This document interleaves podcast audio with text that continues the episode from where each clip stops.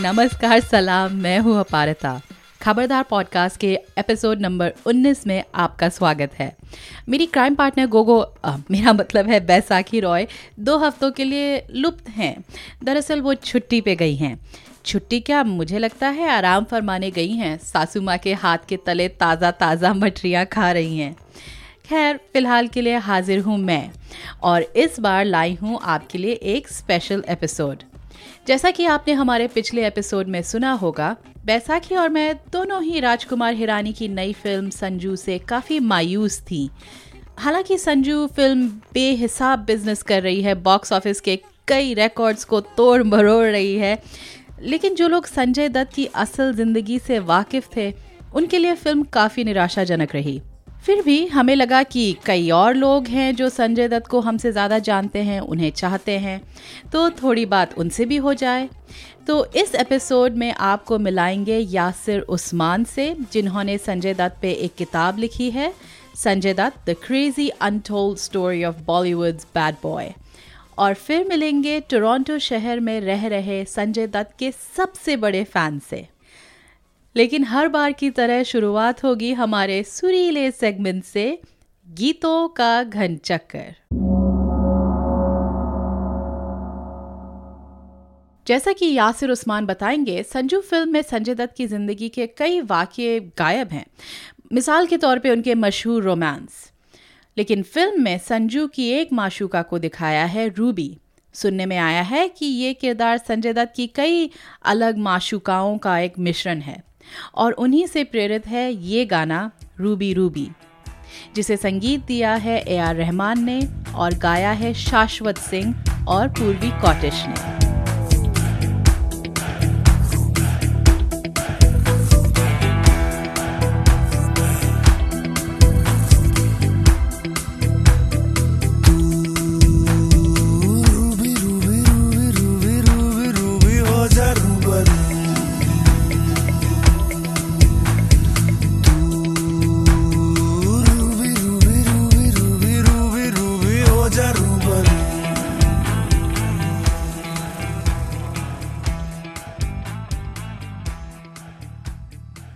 काफ़ी अनोखी धुन है और ये ले आती है हमें सीधे संजू की दुनिया में। संजय दत्त की कहानी काफ़ी दिलचस्प है और यही कारण है कि यासिर उस्मान ने उनकी जीवनी लिखना चाहिए मेरा नाम यासिर उस्मान है। मैं एक पत्रकार हूँ, जर्नलिस्ट हूँ, टीवी जर्नलिस्ट और किताबें लिखता हूँ फ़िल्मों के बारे में फ़िल्म स्टार्स के बारे में।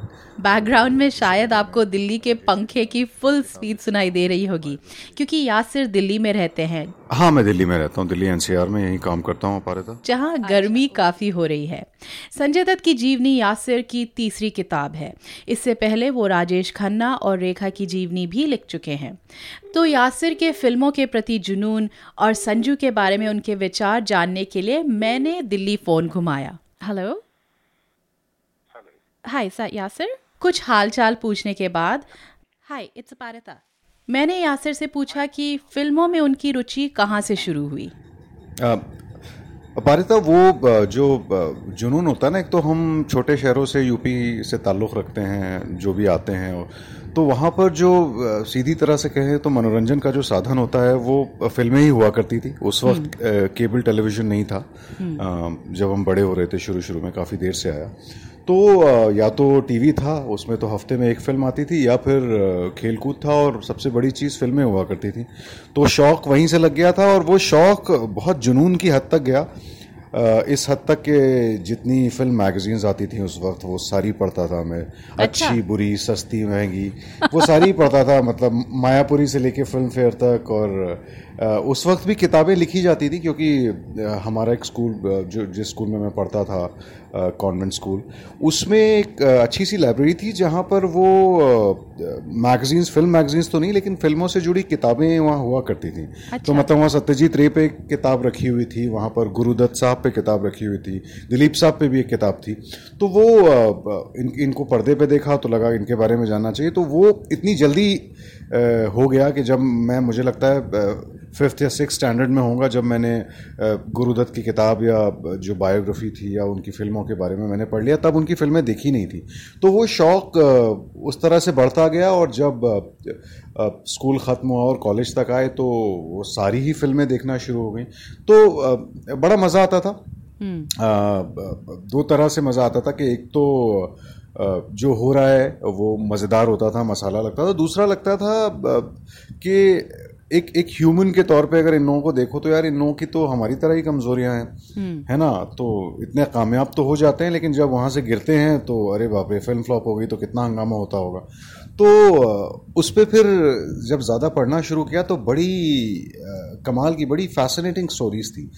तो कभी मुझे ये नहीं लगता था कि मैं किताबें लिखूँगा फ़िल्म पे लेकिन बहुत जुनून था। तो वो इस किसी ना किसी तरह जब आपका जुनून होता है ना वो निकलता है।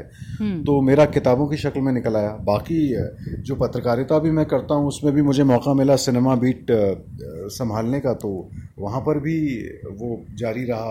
फ़िल्म स्टार्स के इंटरव्यूज़ करता रहा मैं। वो सब कुछ चलता रहा तो कहीं ना कहीं जो शौक़ था जाके वो काम बन गया और जब काम बन गया तो मज़ा आने लगा।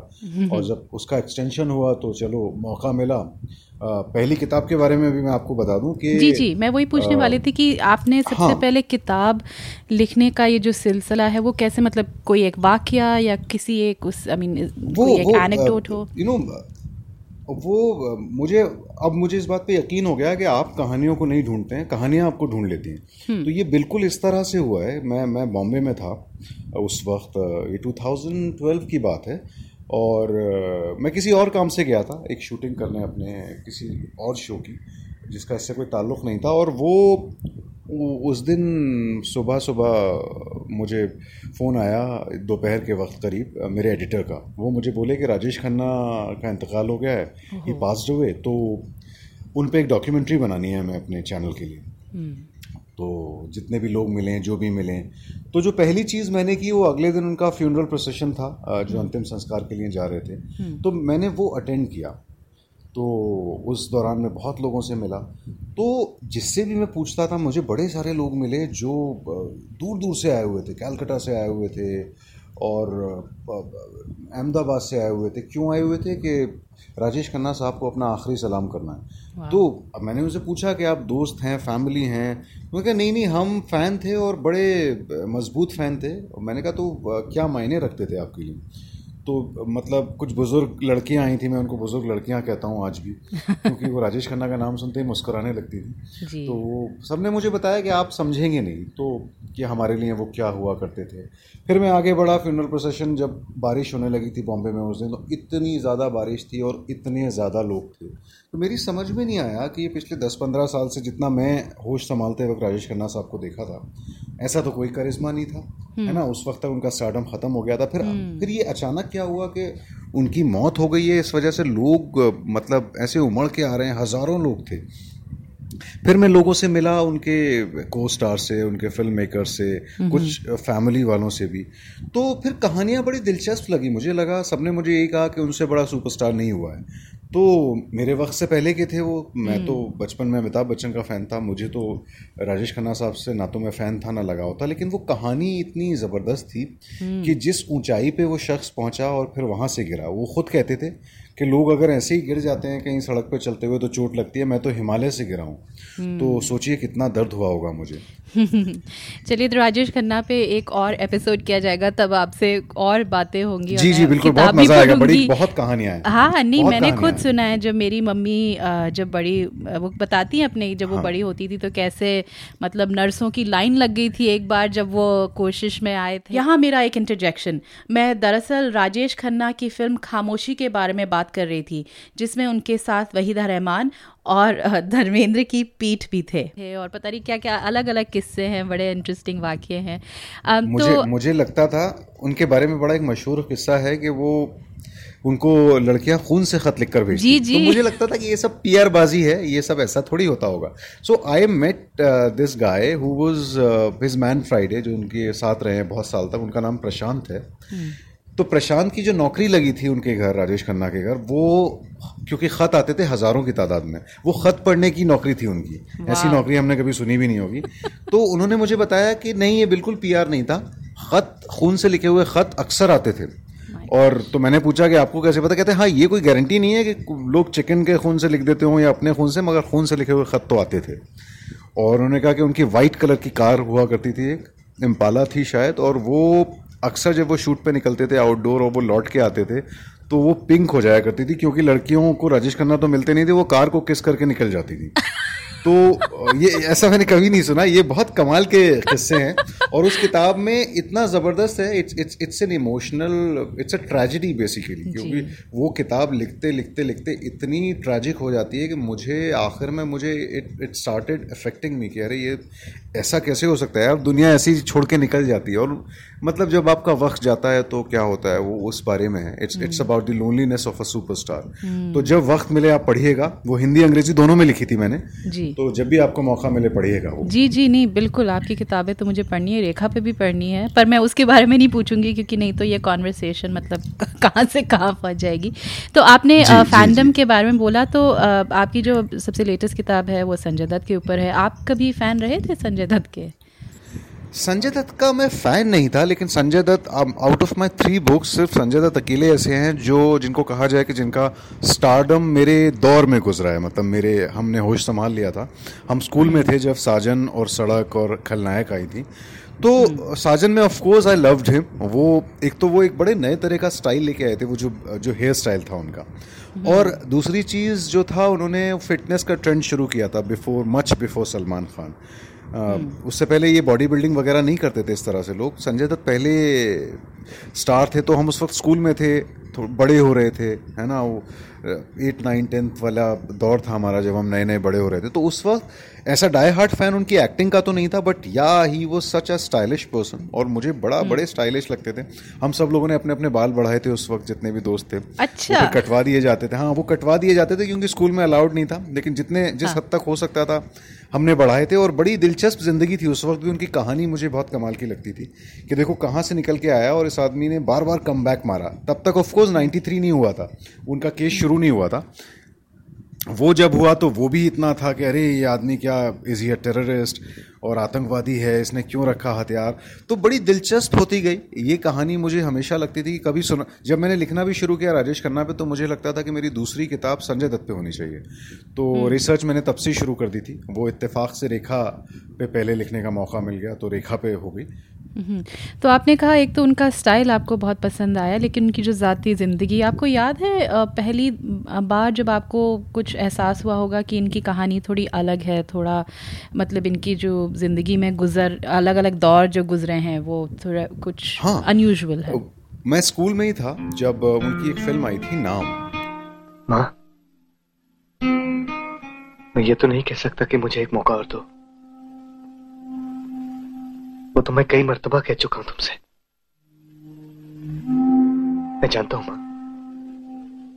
मैं जानता हूँ कि तुम्हारा भरोसा मुझ पर से उठ चुका है। और मुझे कोई शिकायत या गिला नहीं। अच्छा नाम was is come back film क्योंकि नाम से पहले वो पूरी तरह ड्रग्स में फंस गए थे बुरी तरह। तो हम बचपन में सुनते थे कि अच्छा संजय तो बहुत ड्रग्स लेने लगा है क्यों लेने लगा है? क्योंकि अरे उनकी माँ को कैंसर हो गया था और बहुत दर्दनाक तरह से उनकी मौत हुई। उसके बाद संजय बहुत ड्रग्स में डूब गए और अब तो उनकी फ़िल्में भी नहीं चलती अब तो आउट हो गया है और अब वो ड्रग्स का इलाज कराने अमेरिका गए। ये सब ये सब गॉसिप मैगजीन्स में भी आता था और ये ये सच्ची कहानी भी थी। अ, तो हम सुनते थे बचपन में कि अच्छा अब संजय दत्त अब क्या आएगा? अब तो चला गया है। है ना? ऐसे ही होता था। फिर सडनली हमने गाना सुना चिट्ठी आई है। है ना? वो उस साल का सबसे बड़ा गाना था पंकज उदास का। है ना? तो वो फिर फिर वो उस वक्त चित्रहार आया करता था। वो एक अलग किस्से हैं चित्रहार के। तो चित्रहार में गाना आया तो हमने देखा अरे संजय दत्त है ये तो संजय दत्त लौट आए। मतलब ड्रग्स से होके वापस फ़िल्मों में आ गए। और फिर हम नाम देखने गए इतनी खूबसूरत फ़िल्म इतनी बढ़िया एक्टिंग की उसमें संजय दत्त ने कहा यार ये तो वाह है इसने तो यार छोड़ दिया ड्रग्स कितना मुश्किल होता है। एंड देन यू नो एक एक एक कनेक्शन जुड़ जाता है आपका। स्टार्स स्टार्स क्यों होते हैं? सिर्फ़ इस वजह से नहीं है उनसे अच्छे बहुत एक्टर होंगे। मेरे उस उस दौर में भी थे लेकिन क्या वो उतने बड़े स्टार थे? है ना? मैं आपको एग्ज़ाम्पल दूँगा कि नसीरुद्दीन शाह कितने कितने बड़े एक्टर हैं मतलब मतलब सेंचुरीज तक उनका नाम मुझे लगता है इंडिया के सबसे बड़े एक्टर्स में गिना जाएगा लेकिन क्या वो उतने बड़े स्टार बन पाए? तो स्टारडम और एक्टिंग टैलेंट बिल्कुल दो अलग चीज़ें हैं। तो स्टारडम जब होता है मुझे लगता है स्टारडम को कि आप तह में जाएँगे तो वो स्टारडम इसलिए होता है कि आप कैसे भी हों, आप वो, फिर आपका टैलेंट या फिर आपके लुक्स मायने नहीं रखते, फिर आपके साथ एक जुड़ाव हो जाता है। और उसको एक्सप्लेन नहीं किया जा सकता, वो जज्बाती तौर पे हो सकता है। वो आप बस अच्छे लगते हैं, आपकी बातें अच्छी लगती हैं, आपकी ज़ाती ज़िंदगी में कुछ हादसा हुआ है या बहुत अच्छा ऐसा हुआ है, आप कोई भी स्टार उठा लीजिए। है ना? संजय दत्त से मतलब मतलब ज़्यादा बेहतर एक्टर होंगे लेकिन संजय दत्त स्टार हैं चालीस साल से तो कुछ कनेक्शन है उनका पर्सनल जो ऑडियंस हम्म। के साथ जुड़ा है। तो मेरे साथ भी बचपन में थोड़ा सा जुड़ा मुझे बड़े पसंद आए। फिर जब साजन सड़क आई तो एक बड़ा बड़ा नया स्टाइल लाए वो। तो उस वक्त हम बड़े हो रहे थे नए नए स्टाइल जब आप लड़के हैं आप देख रहे हैं अरे ये तो रोल मॉडल जैसा। कि बॉडी बिल्डिंग भी करता है। तो वो वो एक कनेक्शन जुड़ता चला गया। फिर जब उनका केस हुआ तो बहुत नापसंद भी आने लगे थे कह रहे ये कैसे हथियार रख सकते हैं? कैसे मुंबई बॉम्ब ब्लास्ट में शामिल हो सकते हैं? तो वो सारी चीज़ें होती हैं। जब आप आ, किसी के साथ आपका सरोकार होता है और कुछ जुड़ाव होता है तो आप उनकी अच्छी बुरी बातें सब पे आप रिएक्ट करते हो। तो वो था दबा हुआ कहीं। तो जब किताब लिखने का मौका आया तो सब बाहर निकल आया तो जब आप ने ये किताब लिखना शुरू करी तो क्या आसान था लोग आपसे आराम से बात कर रहे थे या थोड़ी झिझक थी लोगों में?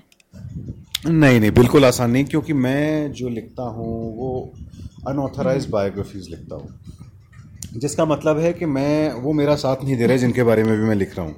तो मेरा पहला हमेशा स्टेप होता है कि मैं हमेशा उनको कॉल करूँ या उनसे कोशिश करूँ उनसे बात करने की, क्या वो मेरा साथ देंगे या साथ नहीं देंगे तो कम से कम इंटरव्यू तो देंगे, बात तो करेंगे। और चूँकि संजय दत्त खुद बात नहीं कर रहे थे तो क्या किया जाए उनकी आवाज़ कैसे आए किताब में?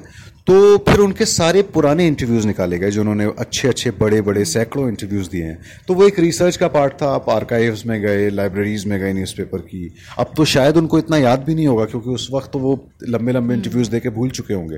तो ये एक दिलचस्प फॉर्मेट बन गया कि जहाँ संजय दत्त का रिएक्शन चाहिए वहाँ संजय दत्त के पुराने इंटरव्यूज़ लो और बाकी सारे लोगों से बात करो। तो एक कहानी जो ज़िंदगी की थी एक मूल कहानी एक बेसिक कहानी उभर के आती है तो बड़ा बड़ा इंटरेस्टिंग है। इतनी चीज़ें हुई हैं एक, एक आदमी की ज़िंदगी में और फिर भी मजबूती से खड़ा है। कमाल है। तो जब आप ये आ, सबसे पहले आपको संजू देखने में जो अभी बायोग्राफी आई है इनकी एक तरह से राजकुमार हिरानी की आपको खुद इंटरेस्ट था? आप क्या अपेक्षा लेकर गए थे थिएटर में? आ, मैं राजकुमार हिरानी का फ़ैन हूँ मुन्ना भाई के दौर से। आ, मुझे थ्री इडियट्स भी बहुत पसंद आई थी। तो मुझे ये लगता था कि बहुत कमाल की फ़िल्म बनाएँगे क्योंकि इस बार जो स्टोरी है वो उसमें उन्हें लिखने की भी ज़रूरत नहीं पड़ेगी क्योंकि अपने आप में इतनी कमाल की इतने उतार चढ़ाव वाली स्टोरी है कि इसमें कॉमेडी भी है इसमें ट्रेजिडी भी है एक्शन भी है है ना? और और सब कुछ हुआ है मतलब सब सच है। तो वो उम्मीद थी मुझे। आ, मैं फ़िल्म देखने गया बड़ी उम्मीद से और पहले जो स्ट्रॉन्ग पॉइंट है वो मुझे लगा क्योंकि वो, ये फादर सन स्टोरी के तौर पे उन्होंने पेश किया है इस फ़िल्म को। तो सुनील दत्त का रोल परेश रावल कर रहे हैं और रणबीर संजय दत्त के रोल में है। तो वो जो उनके साथ के सीन हैं, वो बहुत अच्छे हैं। वो राजकुमार हिरानी ने बहुत अच्छे लिखे हैं और बेहद खूबसूरत हैं वो। रणबीर कपूर ऑफ़ कोर्स मुझे लगता है कि अपने करियर की सबसे बेहतरीन फ़िल्मों में गिनी जाएगी उनकी आगे भी, और काफ़ी हद तक इस रोल में डूब गए हैं। लेकिन मुझे पूरी कहानी मालूम थी संजय दत्त की तो दो चीज़ें मुझे बहुत अखरी इस फ़िल्म में। वो वो जो मुझे ठीक नहीं लगा। वो एक चीज़ थी कि बहुत इंपॉर्टेंट कैरेक्टर्स थे जो इसमें छुपा लिए गए। हम माना कि ढाई घंटे, तीन घंटे की फ़िल्म होती है, लेकिन मुझे लगता है ज़िक्र किया जाना चाहिए था, जिसमें सबसे इम्पोर्टेंट है संजय की पहली पत्नी, रिचा। रिचा को भी कैंसर हुआ था और उनकी बड़ी दर्दनाक मौत हुई थी अमेरिका में।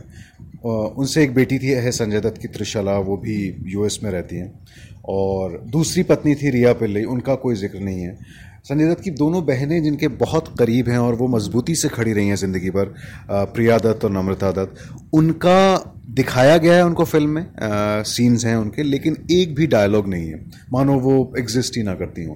तो ये मुझे बहुत अखरा कि ये कमाल हो गया। कुमार गौरव भी नहीं है फ़िल्म में क्योंकि बहुत क्लोज थे उनके जीजा भी हैं उनके बेस्ट फ्रेंड भी थे। तो आ, आ, और जो उनके अफेयर्स थे उनको चलो मैं वो समझ सकता हूँ। हालाँकि वो मच पब्लिसाइज्ड अफेयर्स थे और सब लोग जानते हैं किस किस के साथ था क्या था।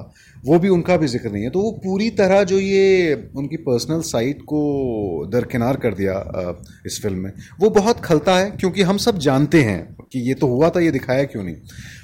ये एक पॉइंट है। दूसरा पॉइंट है कि जो उनकी ज़िंदगी की सबसे बड़ी घटना है या हादसा है 1993 मुंबई ब्लास्ट जो हुए थे, उसमें वो पहले टाटा के केस में फंसे थे, क्योंकि उन्होंने ए के फिफ्टी सिक्स गन रखी थी, है ना?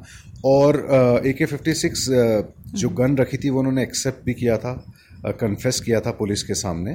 और पहले वो टाडा में फंसे थे, लेकिन काफ़ी साल तक केस चला। उसके बाद उनको आर्म्स एक्ट में टाडा से उनको छोड़ के कहा गया कि हाँ आप आतंकवादी नहीं हैं। मान लिया, कोर्ट ने माना। कोर्ट ने उनको सज़ा दी आर्म्स एक्ट के तहत। कोर्ट ने उन्हें टाडा कोर्ट टाडा के अंतर्गत फंसाया था। लेकिन इस फ़िल्म में वो बजाय इसके, जो वो गलती पहले ही भी मान चुके हैं सबके सामने अपने इंटरव्यूज़ में, इस फ़िल्म में वो गलती मानने के बजाय मीडिया को ब्लेम करते नज़र आते हैं कि कि मैंने तो चलो एक बस गन रखी थी और उसकी एक वजह थी गन रखने की, लेकिन मीडिया ने इतनी ख़राब रिपोर्टिंग की कि मेरे, मेरा एक केस चलता रहा। तो वो पूरा जो विक्टिमाइजेशन वाला है ना कि विक्टिम प्ले कर रहे हैं वो थोड़ा सही नहीं लगा मुझे। मुझे लगा कि अगर मान भी लेते क्योंकि सब जानते हैं ऐसा हुआ था तो इससे उनकी बड़ी थ्री डायमेंशनल और ऑनेस्ट स्टोरी सामने आती। अभी इतनी कंट्रोवर्सीज में है लोग उसके अगेंस्ट लिख रहे हैं। वो इसलिए लिख रहे हैं क्योंकि लोगों को लग रहा है कि ये ऐसे आपने ए के फिफ्टी सिक्स मीडिया से पूछ के नहीं रखी थी how can you blame the media या आपको जो सज़ा मिली वो कोर्ट ने दी उसमें मीडिया हम्म। का कोई हाथ नहीं। मीडिया का तो काम है रिपोर्टिंग करना। वो आप मान सकते हैं कि हाँ कुछ मीडिया ऐसी होती है जो सेंसेशनलाइज करती है और ज़ाहिर है कुछ गलत रिपोर्ट्स भी गई होंगी लेकिन आप इतने बड़े स्टार थे अब जब इतना बड़ा केस होता है तो ये सब it's a part of the parcel ऐसा कुछ uh, uh, होता ही है हमेशा। लेकिन ऐसा नहीं कि हंड्रेड परसेंट मीडिया ही रिस्पॉन्सिबल थी आपकी जो गुनाह और जो जुर्म आपने किया। तो वो फ़िल्म में पूरी तरह मीडिया पर थोपा गया है। वो थोड़ा ख़राब लगता है एज अ मीडिया पर्सन मुझे ख़राब लगता है और एज अ बायोग्राफर जिन्होंने उनकी स्टोरी लिखी है और जो मानता है कि संजय दत्त से ज़्यादा honest star Hindi film industry ने कभी नहीं देखा। क्योंकि वो हर, जो भी उनसे गलती हुई, चाहे वो ड्रग्स का फ़ेज़ हो, चाहे वो उनके अफेयर्स हों, चाहे वो ये उनका केस रहा हो नाइनटीन वाला, वो हमेशा खुल के बोलते रहे ऑनेस्टली बोलते रहे, चाहे वो गलत हों, अपनी गलती मान के वो खुल के बोलते रहे और ये ऑनेस्टी किसी स्टार में होती नहीं है तो ये तो उनकी तारीफ़ की बात होती है अगर वो सच बोल देते, लेकिन उन्होंने सच नहीं बोला इस फ़िल्म में तो ये थोड़ा खलता है इससे बचा जा सकता था, लेकिन अदरवाइज़ फ़िल्म में काफ़ी स्ट्रॉन्ग पॉइंट्स हैं, बहुत अच्छे परफॉर्मेंसेज हैं, और मुझे लगता है कि हाँ ठीक है, वो इस तरह से अपनी कहानी कहना चाहते थे, लेकिन लोगों को पता है कई जगह वो झूठ बोल रहे हैं या छुपा रहे हैं तो वो इट इज़ ऑन हिम उसमें और किसी की कोई गलती नहीं है। जब फ़िल्म शुरू होती है तो उसी समय एक डिस्क्लेमर आ जाता है जिसमें कहते हैं कि ये कहानी संजय दत्त की लाइफ से इंस्पायर्ड है लेकिन उन्होंने कुछ सिनेमैटिक लिबर्टीज़ ली हैं। तो आपको क्या लगता है? क्या ये वाकई मुझे ये लगता है कि हाँ मुझे लगता है कि वो उन्होंने सिनेमैटिक लिबर्टी लेना एक तरफ़ होता है बट फैक्ट से खिलवाड़ करना बिल्कुल अलग होता है क्योंकि they are calling it a biopic है ना? बायोपिक का तो मतलब है कि संजय दत्त की ज़िंदगी की असली कहानी है। तो असली कहानी है तो फैक्ट्स से खिलवाड़ या फैक्ट्स को और मैं छोटे मोटे फैक्ट्स की बात नहीं कर रहा हूँ मैं मेजर बड़े बड़े मोटे मोटे फैक्ट्स की जो मैंने कहा कि पहली पहली और दूसरी वाइफ पहली बेटी है ना? माधुरी दीक्षित के साथ जो उनका एसोसिएशन था जिसको इतना रिपोर्टिंग हुई थी उस दौर में आज भी अगर आप अखबार निकालें इतनी रिपोर्टिंग हुई है उसका कोई ज़िक्र नहीं है। बहुत सी चीज़ें बिल्कुल छुपा ली गई बहनों का ज़िक्र तक नहीं है कोई डायलॉग तक नहीं है उनका फ़िल्मों का ज़िक्र नहीं है। कितनी कम बैक फ़िल्म थी उनको अवार्ड्स जो भी मिले हैं वास्तव रही हो नाम रही हो उनका कोई ज़िक्र नहीं है। तो थोड़ी अधूरी लगती है। तो अधूरी बायोपिक बनाने की ज़रूरत नहीं थी, तीन घंटे लंबी फ़िल्म है। थोड़ा थोड़ा भी अगर रेफरेंस देते तो एक सशक्त बायोपिक होती और ज़्यादा। और और इसका सफलता से लेना देना नहीं है। फ़िल्म अभी भी ब्लॉकबस्टर है। बात सच दिखाने की है। अगर आप बायोपिक बना रहे हैं तो कम से कम सच्चे रहना चाहिए कहानी में। वो, उससे थोड़ा बचे हैं सारे लोग। तो वो कमज़ोरी है फ़िल्म में। आपने उनके ऊपर एक उनकी जीवनी लिखी, उनकी बायोग्राफी लिखी है। अगर ये, जैसे आप कह रहे हैं, एक तो अगर वो दर्शाते ये सब चीज़ें तो एक थ्री डायमेंशनल कैरेक्टर सामने आता। लेकिन उससे ज़्यादा आपको लगता है कि अगर ऐसे वो असल ज़िंदगी अगर दिखाते तो क्या मायने रखती ऐसी बायोपिक फैंस के लिए या अगली जनरेशन मुझे लगता है कि फैंस तो ऑलरेडी जानते ही हैं। आपको क्या लगता है कि क्या फैंस उनकी पहली पत्नी के बारे में नहीं जानते? अगर आप अगर आप सिंपल गूगल भी करेंगे तो पूरी कहानी आ जाएगी। तो आ, मुझे लगता है नेगेटिव होने से ऐसा नहीं कि आपके आपके जो फैंस हैं वो आपको लाइक करना बंद कर देंगे। वही फैंस हैं जब आप जेल गए, आप 93 केस में इन्वॉल्व हुए, उसके बाद जब आप छूट के आए तो आपकी मुन्ना भाई इतनी हिट हुई, इतनी ब्लॉकबस्टर हुई। तो ऐसा नहीं है। फैंस इन सब चीज़ों से परे होते हैं। आप अपनी बात कहना चाहते हैं फैंस कैन टेक इट ठीक है, वो कोई इशू नहीं होता है। फैंडम इन सबसे ऊपर होता है। संजय दत्त को तो लोग जानते हैं ना, वो जेल गए। उसके बाद भी लोग मुन्ना भाई देखने गए, एक नहीं, दो मुन्ना भाई देखी। और अभी भी वो फ़िल्मों में आ रहे हैं तो अभी भी लोग एक्साइटेड हैं उनके फैंस इस वजह से छोड़ तो नहीं दी ना क्योंकि वो जेल गए थे या वो केस में इन्वॉल्व थे, उनकी फ़िल्में नहीं देखेंगे। ऐसा नहीं हुआ। लोग उनको अभी भी चाहते हैं तो वो सच बोल देते उससे क्या फ़र्क पड़ने वाला था? मुझे नहीं लगता उनके, वो बहुत बड़े स्टार रहे हैं, उनके स्टारडम पे कोई फ़र्क पड़ता, मुझे ऐसा नहीं महसूस होता। इनफैक्ट मुझे एक मुझे याद है शायद आपने एक अलग इंटरव्यू में भी इस इस वाक़े का ज़िक्र किया था पर जब वो गए थे जेल वो टाडा के तहत था या किस था पर मुझे हाँ। याद है कि वो उस समय ये न्यूज़ रिपोर्ट्स आती थी कि संजय दत्त ने पढ़ना शुरू कर दिया जेल में वो हाँ, गीता हाँ, पढ़ हाँ, रहे हैं पता नहीं क्या क्या मतलब वो सब चीज़ें जो मैं सोच रही थी तो उसके बजाय हम देखते हैं कि संजय दत्त एक चूहे से बात कर रहे हैं जेल में। मुझे हाँ, मतलब थोड़ा अटपटा सा लगा। वो जेल में क्या कर रहे थे? क्या जेल की ज़िंदगी से जब वो बाहर निकल कर आए उनको क्या असर पड़ा? क्योंकि वाकई काफ़ी बदले वो जि, जिन जितने उनके करीबी लोगों से मैं मिला उन्होंने मुझे बताया कि जब यार निकल के आए तो ज़मीन और आसमान का फ़र्क था बहुत बदल गए ज़ाहिर है जेल की ज़िंदगी बड़ी रेजिमेंटेड होती है और ज़ाहिर है जो सहूलियतें आप, आप आप एक स्टार रहे हैं और आप एक इतनी बड़ी फैमिली को बिलोंग करते हैं। तो जेल ने असर तो डाला ही। कौन इस तरह जेल जाता है और बार बार 20 22 साल तक वो सेल उस केस को लड़ते रहे और फिर जेल से छूट कर आए। तो असर डाला कुछ लेकिन वो नहीं था। वो पहले सीन से ही मुझे लगा कि विक्टिम ही प्ले कर रहे हैं कि अरे मेरे साथ जो हुआ मुझे वो कहानी सुनानी है। तो वो आ, मैं इससे इतफाक़ रखता हूँ आपकी बात से कि हाँ काफ़ी उभर कर नहीं आई वो बात। तो जो जिसको एक तरह से कहें कि काफ़ी बस वो सीन बड़े करने थे किसी तरह। तो वो हर सीन को बड़ा करने की कोशिश में ये सब हुआ। है तो नेगेटिव उसमें नहीं रखते हैं रणबीर और परेश रावल की एक्टिंग के अलावा ऐसी और कुछ चीज़ें थी इस फ़िल्म में जो आपको पसंद आई?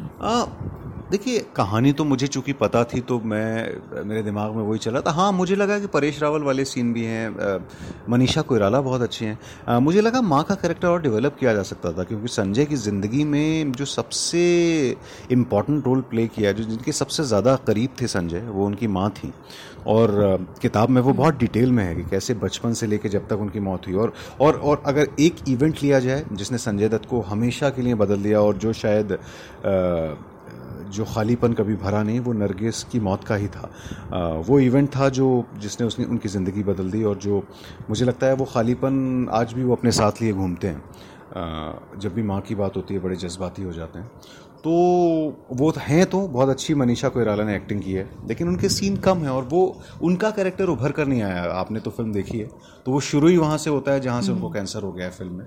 तो उससे पहले एक्चुअली वो क्या था वो कितनी बड़ी स्टार थी और कैसे उन्होंने परिवार और बच्चों के लिए अपना पूरा करियर छोड़ के और सिर्फ़ परिवार संभालने में लगी। तो एक बहुत बहुत स्ट्रॉन्ग कैरेक्टर है नरगिस का जो जो फ़िल्म में नहीं आता। लेकिन फिर वही है क्योंकि ढाई घंटे की फ़िल्म में आप क्या क्या दिखाएँगे? मुझे लगा लेकिन एक गनीमत ये थी कि जैसे किरदारों को गायब किया है, कम से कम नरगिस हैं उस फ़िल्म में, ये इस बात की मुझे खुशी थी। वो बहुत अच्छा बहुत बहुत जज्बाती हिस्सा है फ़िल्म का, नरगिस वाला, और वो पूरा ड्रग एडिक्शन वाला जो उन्होंने किया है, उसमें काफ़ी सच्चाई है वो जो ड्रग एडिक्शन वाला फेस फ़िल्म में है। किताब में भी तकरीबन वैसा ही है, थोड़ा डिटेल में है, लेकिन उसमें वो उन्होंने काफ़ी सच्चाई से दिखाया है वो दर्द। तो वो फ़िल्म के काफ़ी स्ट्रॉन्ग पॉइंट्स भी हैं तो मुझे लगता तो है, देखना तो सबको चाहिए वो फ़िल्म तो ये थी मेरी गुफ्तगु यासिर उस्मान के साथ। उनकी किताब Sanjay Dutt the crazy untold story of Bollywood's bad boy का प्रकाशन किया है जगरनॉट बुक्स ने। और ये किताब आपके करीबी बुक स्टोर या अमेज़ॉन में उपलब्ध है। तो दिल्ली से वापस आते हैं टोरंटो की तरफ़। इस शहर के ग्रीक टाउन विलेज में एक पिज़्ज़ा की दुकान है, ब्रदर्स पिज़्ज़ा, जिसको असादुल्ला पोपला चलाते हैं। मुझे सुनने में आया था कि असादुल्ला संजय दत्त के बहुत बड़े फ़ैन हैं। तो मैंने सोचा कि असादुल्ला से मुलाकात करनी चाहिए। अब असादुल्ला अपनी दुकान रोज़ सुबह दस बजे खोलते हैं और रात के बारह कभी कभी एक बजे तक वहीं रहते हैं। तो एक रात मैं पहुँच गई करीब नौ बजे। मौसम सुहाना था, सड़कें खाली थी, लेकिन असादुल्ला की दुकान में ग्राहकों का आना जाना चल रहा था। अलग अलग देश के लोग कुछ पोर्चुगल से, कुछ पाकिस्तान से और कुछ फिलीपीन से।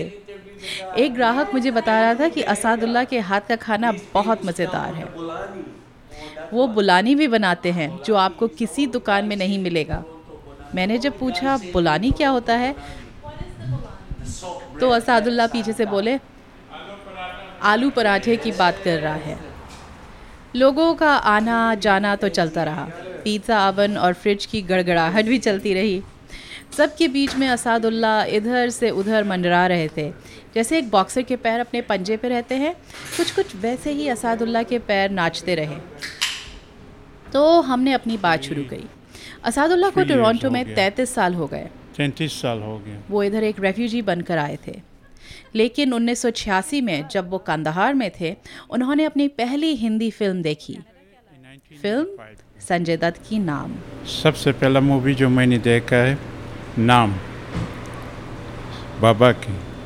वो उस दिन से मेरे को बहुत पसंद आया और आज तक उसके फ़ेमस तब लोग घर में वीडियो कैसेट किराए पे लाते थे। दोस्तों के बीच दस दस अफगानी इकट्ठा करके। इस मूवी में वो चीज़ें थे जब तो ये घर से जुदा हो रहा था और बाहर चल रहा था।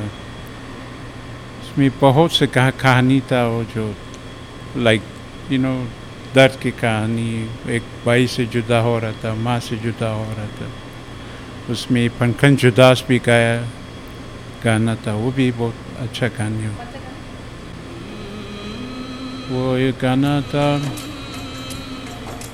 अभी याद नहीं आ रहा एक चिट्ठी? आई है आई है हाँ जी हाँ यही गाना।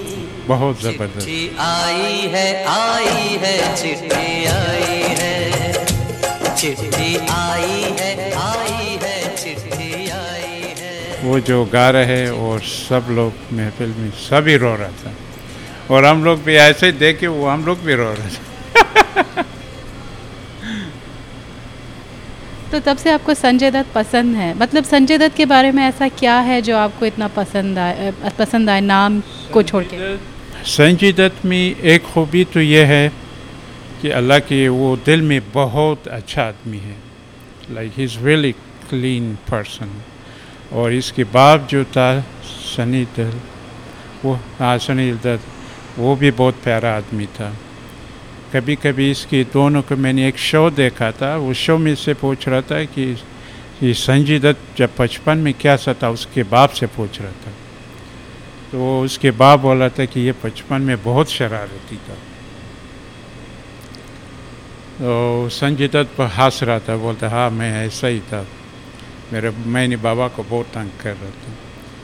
तो अब इसकी शो हर वक्त जब भी आ रहा है और मैं देख रहा हूँ, मेरा बीबी मेरे को बोलता है कि बाबा की शो है और बाबा की मूवी है, मैं जल्दी जा जाके पाके वो देखता हूँ। और किसका मेरे को इतना पिक करनी है जितना मेरे को बाबा की मूवी में पिक इस वजह से मैं ज़्यादा देखना चाहता हूँ कि ये आदमी बहुत अच्छा आदमी है।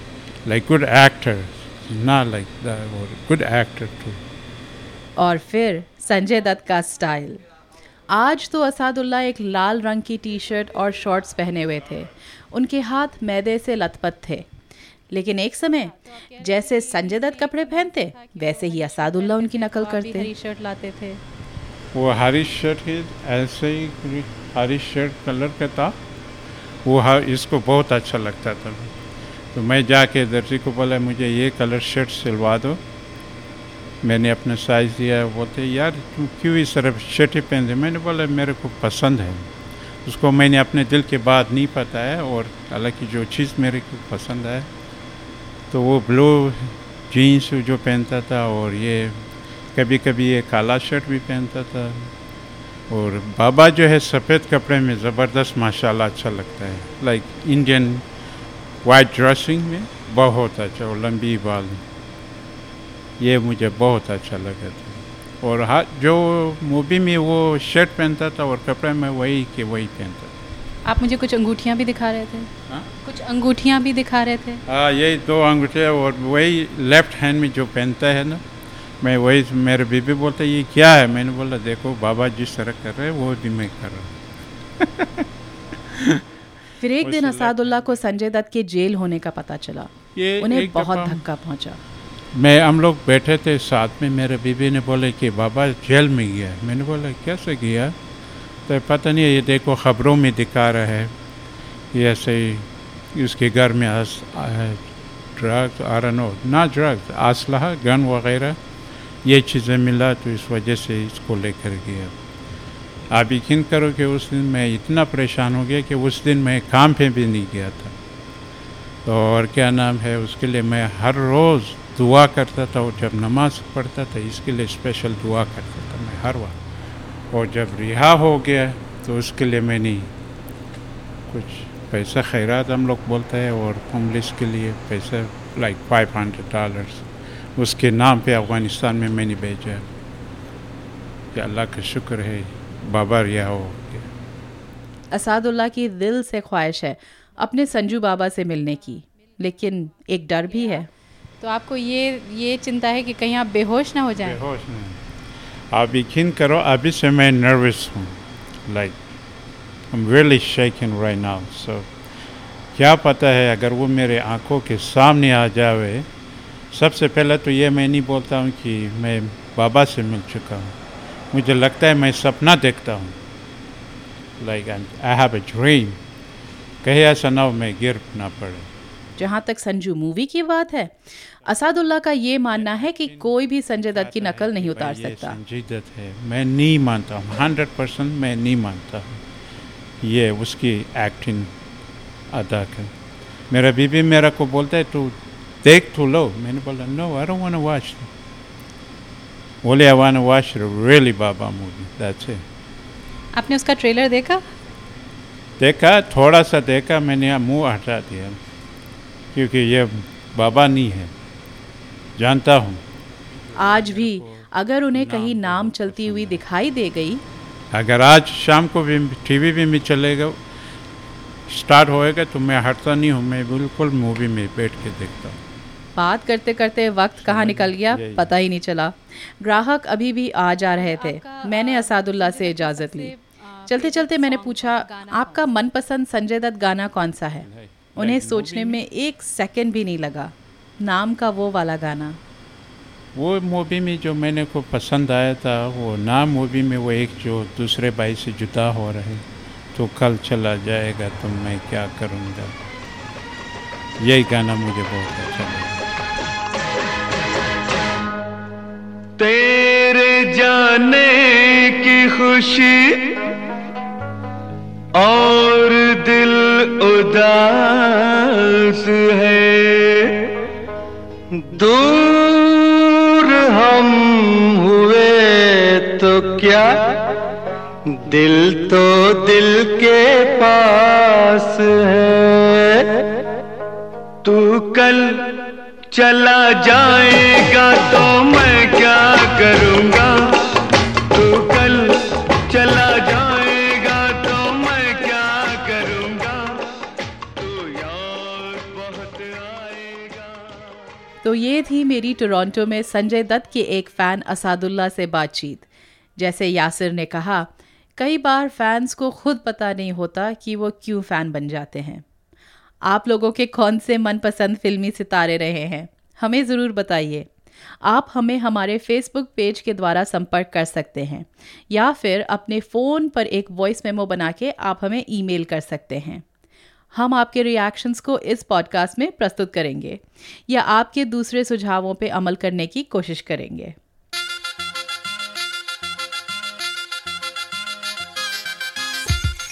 खबरदार पॉडकास्ट का 19वां एपिसोड यहीं ख़त्म होता है। अगला एपिसोड भी मुझे बैसाखी के बगैर पेश करना होगा। तो कौन सी पेशकश होगी? ये एक रहस्य है, शायद मेरे लिए भी।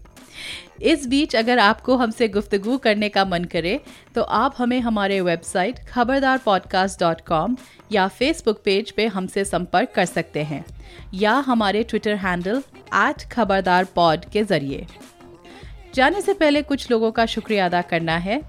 एक स्पेशल धन्यवाद गुरसिमरन दातला का, जिन्होंने मुझे असादुल्ला पोपला और उनके संजय दत्त के प्रति जुनून के बारे में बताया। हमें तकनीकी मदद दी राजेश दुग्गल ने, हमारा थीम म्यूज़िक प्रोड्यूस किया है प्रोफेसर क्लिक ने, और सबसे बड़ा थैंक यू आप सब सुनने वालों का।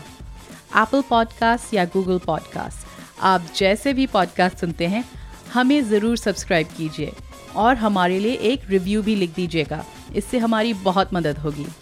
तो अगले एपिसोड तक हमें इजाज़त दीजिए और खबरदार रहिए।